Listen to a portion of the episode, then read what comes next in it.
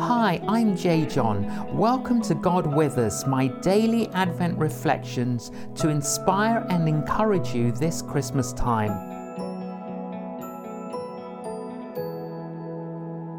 The Shepherds, Part 2.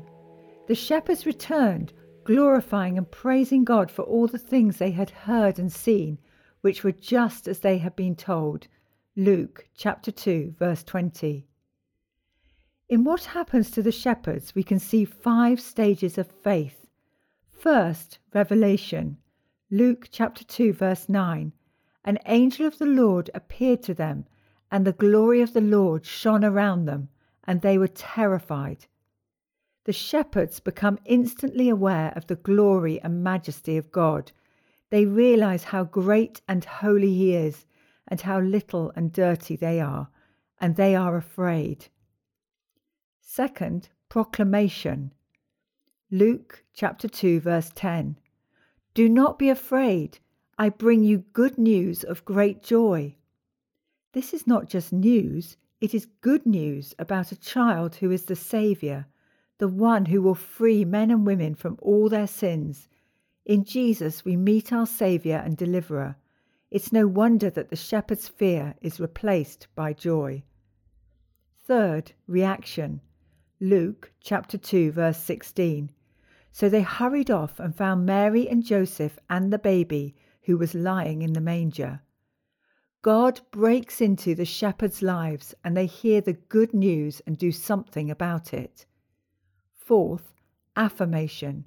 The shepherds tell everybody the truth of what they have seen.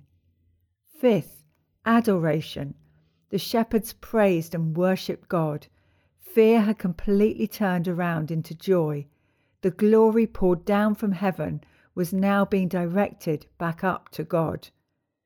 The shepherds are a good model for followers of Jesus both then and now. Have we given a reaction to what we have heard?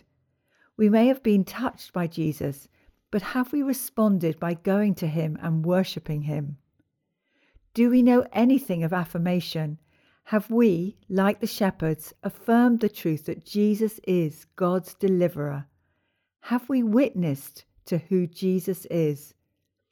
Finally, in our lives, do we show adoration? Do we glorify and praise God for all we have seen and heard? Let us tune into the melody of heaven. Ponder this Bible verse from John 3:16. For God so loved the world that he gave his one and only Son, that whoever believes in him shall not perish, but have eternal life.